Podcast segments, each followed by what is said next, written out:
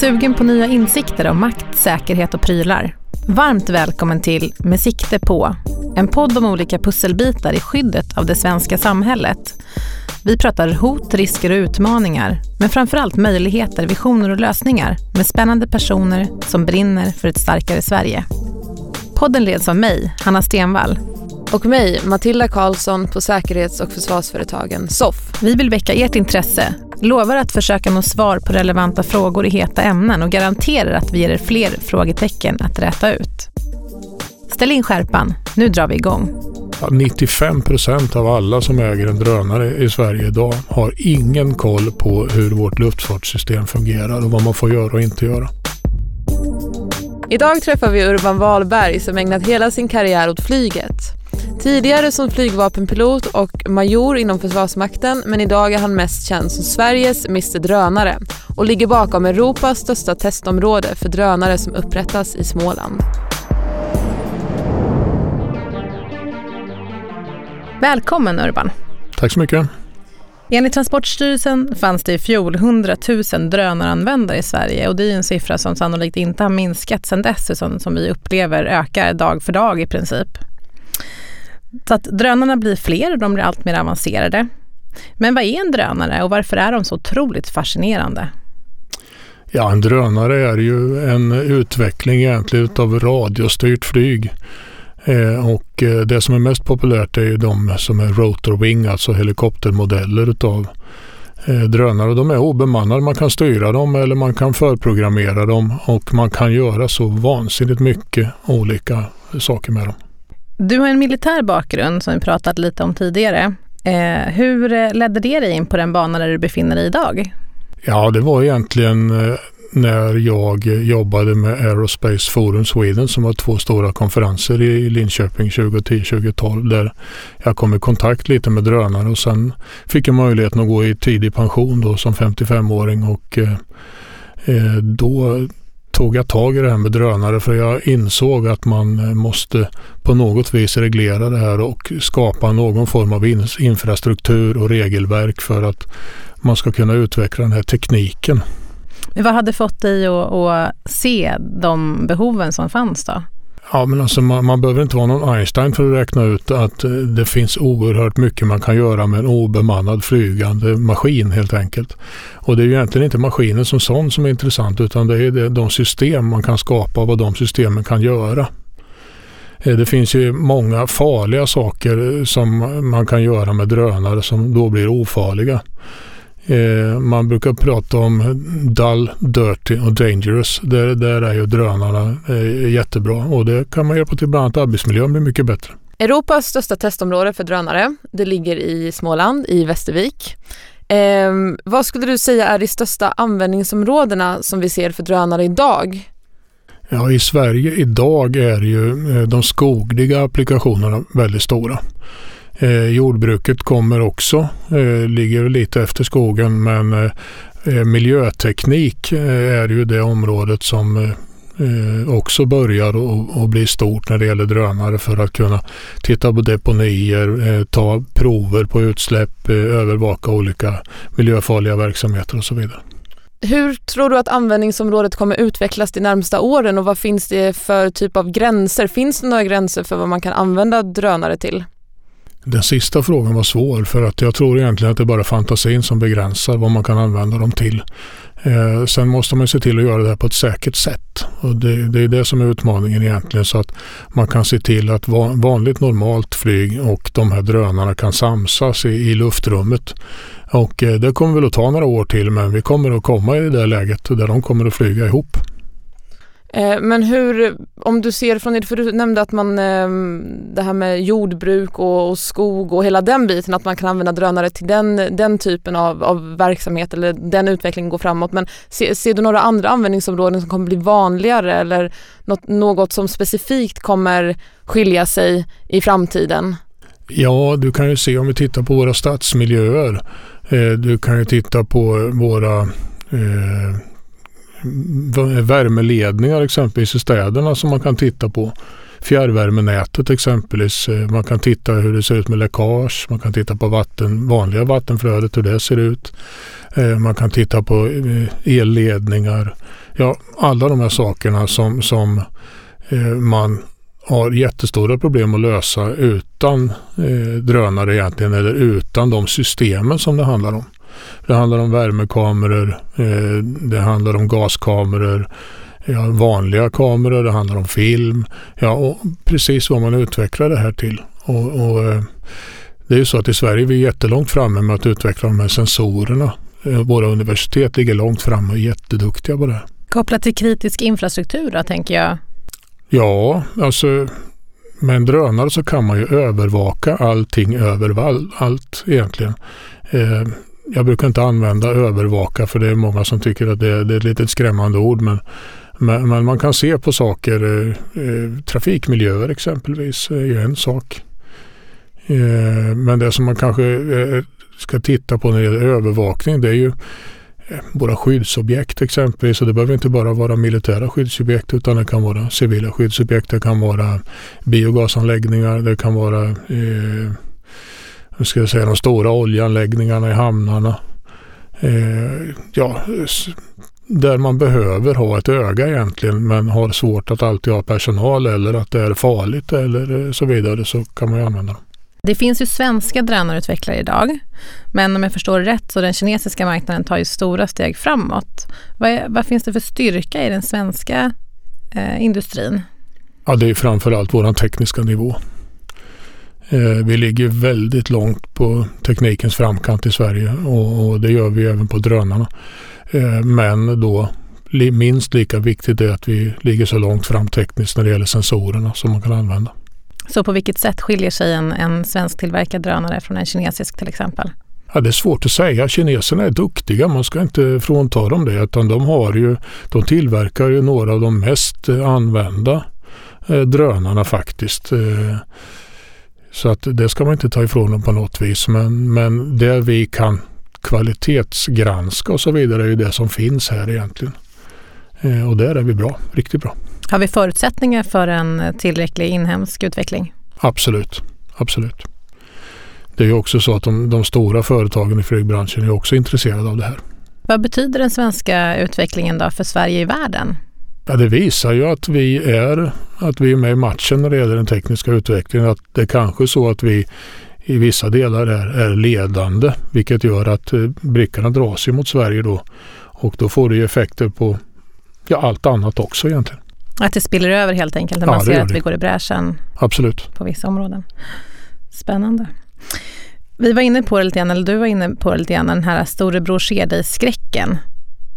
Eh, kan den antas hämma marknaden eller påverka de svensktillverkade drönarna gemene mans inställning till just drönare? Nej, jag tror inte det faktiskt. Eh, sen är det ju så att den här lagstiftningen kommer med största sannolikhet att ändras nu första augusti.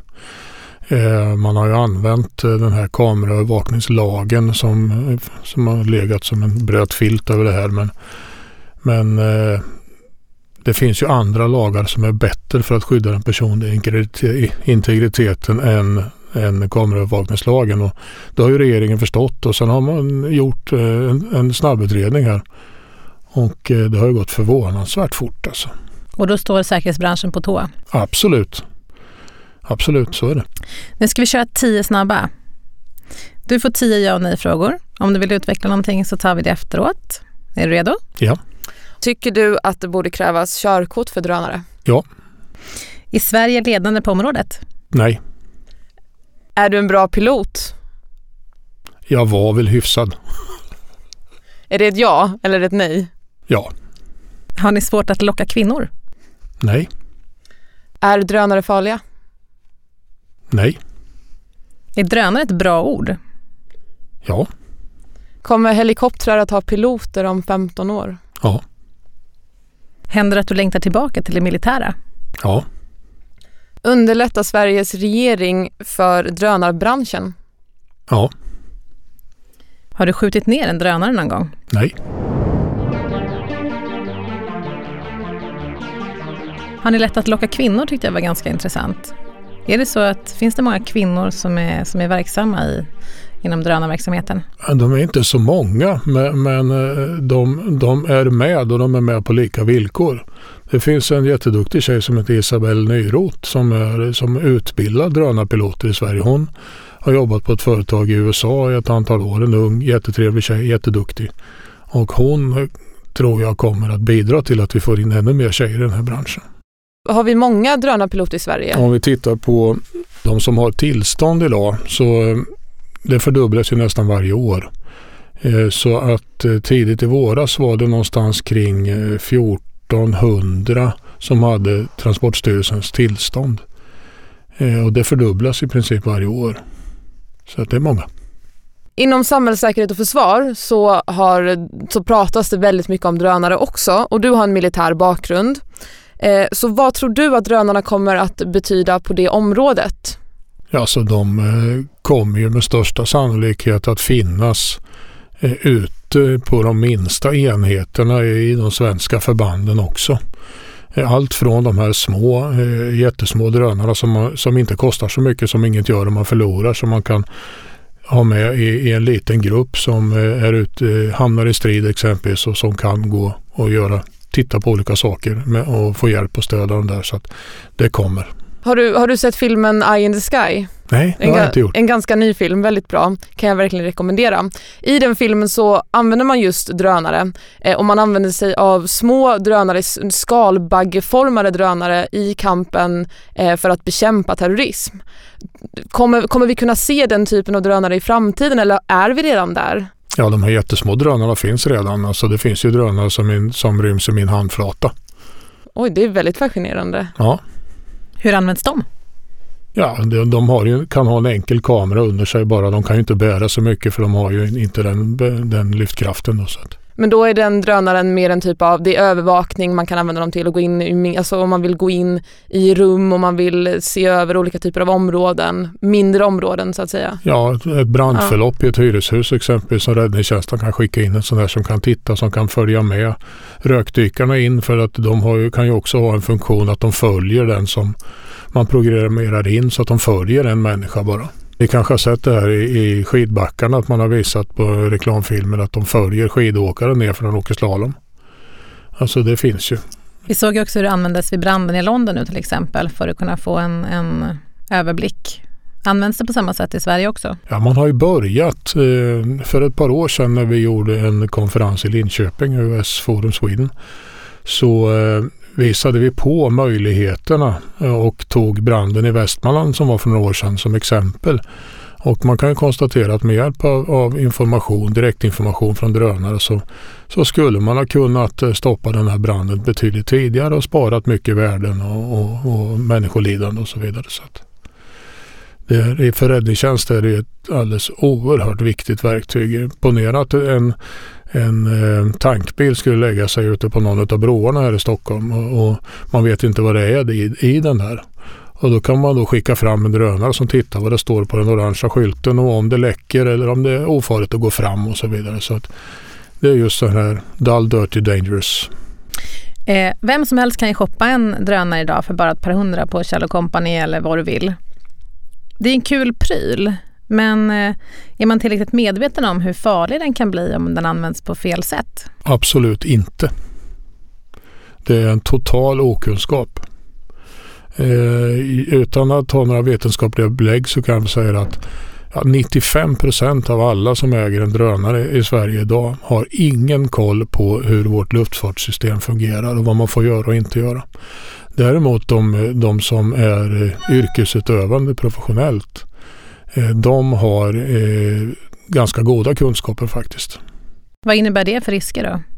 Ja, det innebär att man flyger på fel ställe vid fel tidpunkt. Eh, det skulle kunna innebära att, att man eh, eh, går upp med en drönare på inflygningen till Bromma exempelvis och, och, och då blir en liten drönare blir som en ganska allvarlig fågelkollision på ett flygplan. Så att då måste man ju stänga ner eh, Bromma kontrollzon exempelvis. Och det Det är inte bara att det kostar mycket pengar utan det skulle kunna bli oerhörda samhällskostnader egentligen, i och med att blir det en olycka så stoppar man med sannolikhet den här tekniska utvecklingen för många år framåt. Så att det är viktigt att det här görs på rätt sätt, på ett säkert sätt. Har du shoppat drönare i julklapp till? Det har jag inte. Hur relevant är det att prata dual use när vi pratar om drönare? Ja, men alltså drönarna kan ju användas eh, av alla egentligen. Så att eh, visst kan man prata om dual use, eh, definitivt.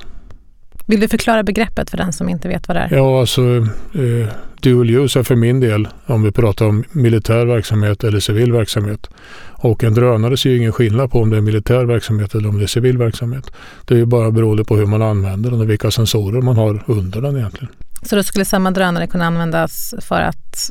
Ja, samma drönare skulle kunna användas för att eh, filma någonting under ett stridsförlopp, lika väl som att den skulle kunna filma Allsång på Skansen. I framtiden, eh, tror du att man kommer se på ett, eller under ett krigsscenario, eh, antidrönare som slåss mot andra drönare? Kommer man mer och mer byta ut eh, piloter eller, eller egentligen människor som, som slåss, och så kommer man istället se drönare som slåss mot varandra? Eller vad tror du? Om du får spekulera lite grann. Ja, ja, tanken är ju svindlande egentligen. Men, men det är ju så att vi går ju allt mer mot datorisering och robotisering. Så det är ju ingen utopi att det skulle kunna bli så i framtiden. Eh, men det är klart, det finns ju inga maskiner egentligen idag som kan ersätta människan som så. Men att, att medel och motmedel går hand i hand, så, så kommer det ju alltid vara, har ju alltid varit. Till sist då, om du får önska en sak som politiken skulle lösa ut, vad skulle det vara? Ja, att man satsar resurser på att utveckla system så att obemannat och bemannat kan samsas i samma luftrum på ett säkert sätt. Klokt. Tack så mycket för idag. Tack så mycket för att du kunde komma. Tack själva.